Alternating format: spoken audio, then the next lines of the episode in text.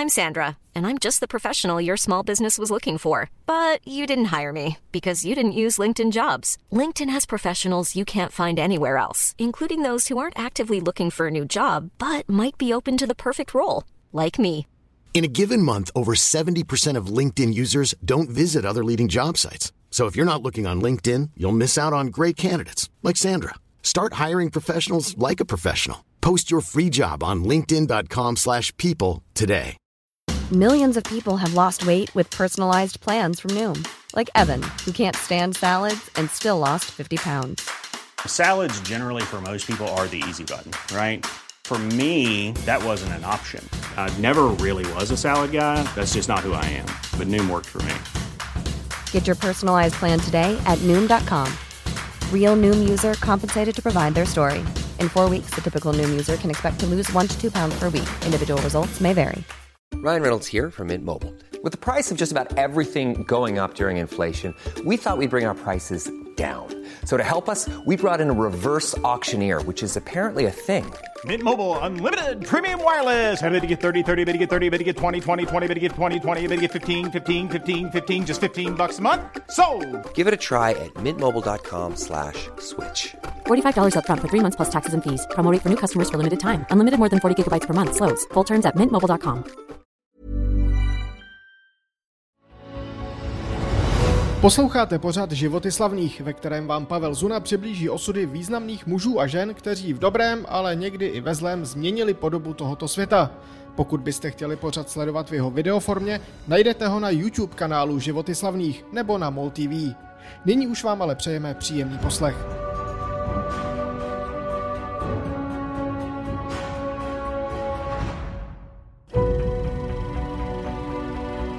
28. únor 1883. Staroměstské náměstí v Praze se stává dějištěm pozoruhodné situace. Na místo dosavadních plynových lamp se tu k obrovskému zájmu Pražanů instaluje absolutní technická novinka. Lampy na elektrický proud. Konkrétně obloukové lampy z dílny mladého vynálezce Františka Křižíka. Lampy budou svítit pouze 14 dní, protože elektřina je zatím drahá a nestabilní a plynařská lobby silná. Ale svět elektrické energie už ťuká na dveře a spolu s tím i závratná kariéra muže, který právě na elektřinu napojí všechno, co mu přijde pod ruku. Od tramvají přes vlaky až po elektromobil. Také proto se mu přezdívá Český Edison.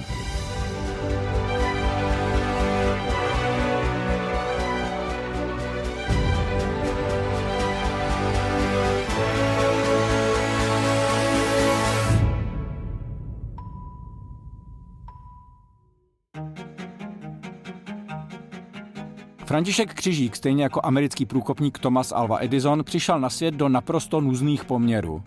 Dokonce se oba narodili ve stejný rok, 1847. Křižíkův otec byl švec v Plánici na Plzeňsku a brzy umřel. Mamince bylo v době porodu 45 a veškeré naspořené peníze dala na vzdělání svého jediného dítěte. Když bylo Františkovi 15, šli spolu tři dny pěšky do Prahy, aby mohl nastoupit na reálku. Takhle na to bude slavný vynálezce vzpomínat na sklonku svého života. Byl jsem chudým studentem. A tak chudým, že málo kdo z jiných tak skromně a tak, abych tak řekl, tak nuzně se vy, eh, studoval. Nakonec František nemohl na reálce ani odmaturovat, protože neměl na zaplacení přihlašovacího poplatku. Ale byl pilný, nadaný a měl štěstí. Jeho talentu si všiml profesor Václav Zenger z Vysokého učení technického v Reslově ulici a zařídil, aby mohl studovat techniku i bez maturity. Křižík je výjimečně nadaný žák a inženýrský titul získá během pouhých 30 měsíců. Ze všech předmětů ve škole ho nejvíc zaujme naprostá novinka. Elektrotechnika, věda o elektrické energii, kterou průkopníci Galvany, Volta či Ampere ustavili teprve v předcházejících desetiletích. Ke svému prvnímu zaměstnání po škole pak přijde úplnou náhodou. Když v hospodě nad pivem slyší, že jeden z hostů za sebe hledá náhradu v práci, přihlásí se, aniž přesně tuší, o co se jedná. A tak ho osud vyšle na dlouhá léta k železnici. Bude totiž pracovat v dílně podnikatele Markuse Kaufmana, který pro nově vznikající dráhy konstruuje signalizační zařízení. Křižík i co by elef brzy pozná, že právě tady je velký prostor pro elektrický proud. Konkrétně pro dálkové ovládání signalizačních zařízení.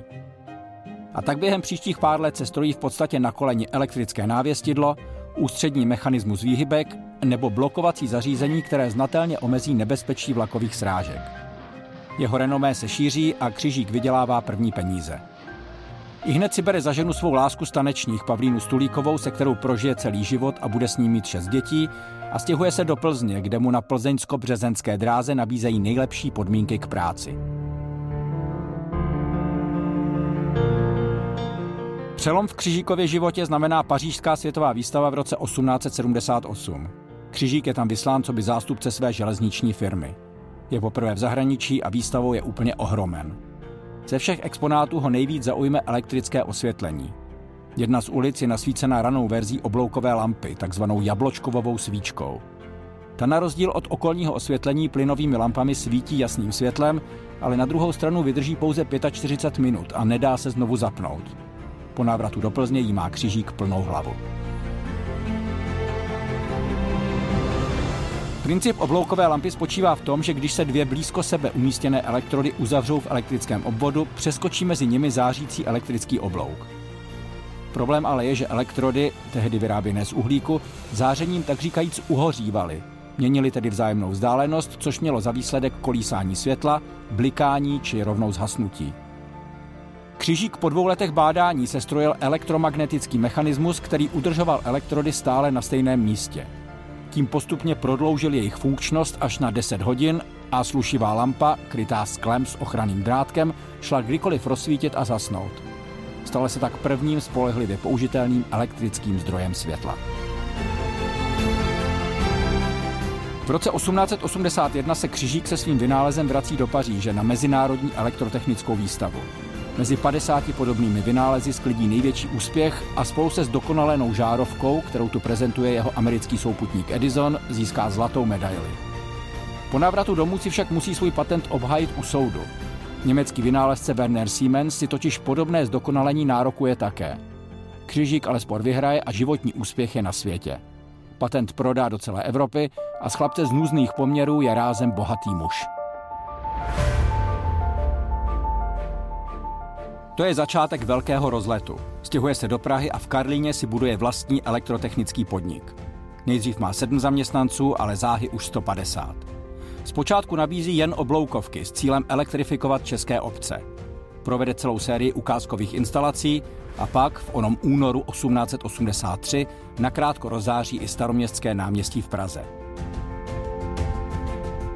Prvním městem, dokonce v celém Rakousku-Uhersku, kde nastálo instaluje elektrické osvětlení, se o čtyři roky později stane Písek. To už ve svém oboru v podstatě nemá konkurenci. Značku Křižík nesou lustry, vojenské světlomety, elektromotory, generátory, transformátory.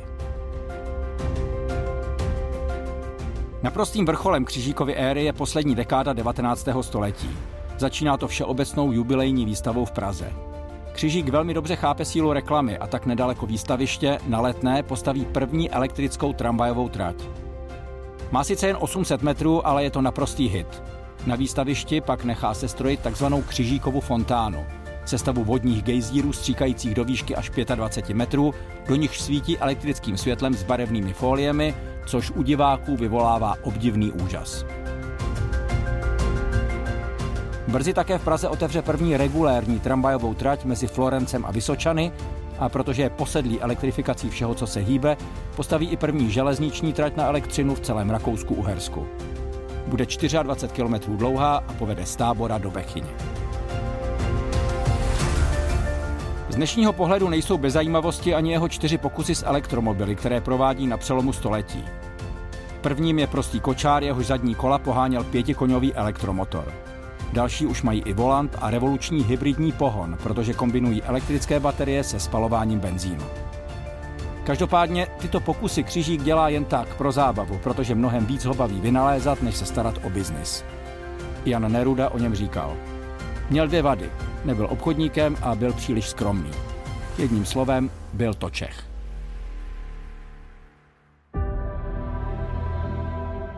Možná tedy ani nepřekvapí, když se mu na přelomu století objeví vážný konkurent. Z Ameriky se po dlouhých letech strávených na stážích vrací muž jménem Emil Colben. Tomu se podařilo spolupracovat přímo s Thomasem Edisonem a dalším velikánem Nikolou Teslou a teď si ve Vysočanech otevírá vlastní elektrotechnickou fabriku Kolben a Spol. S křižíkem se střetne v zásadní otázce, jestli má větší budoucnost stejnosměrný proud, který prosazuje křižík, nebo proud střídavý, na který sází on. Střídavý proud tento souboj jednoznačně vyhraje, protože na delší vzdálenosti ho lze převádět bez velkých ztrát, zatímco ztráty u stejnosměrného proudu dosahují až 85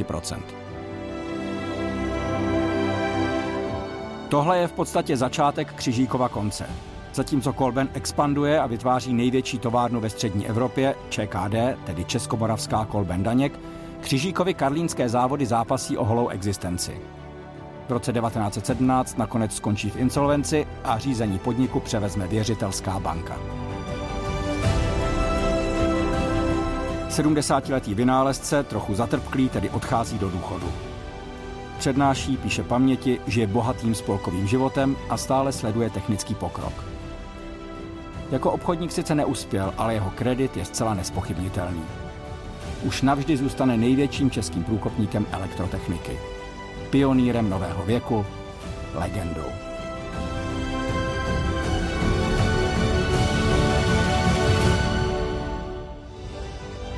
A to je z dnešního dílu pořadu Životy slavných všechno. Pokud byste ho ještě chtěli vidět ve videoformě, najdete ho na YouTube kanálu Životy slavných anebo na MOL TV. Děkujeme vám za poslech a naslyšenou příště.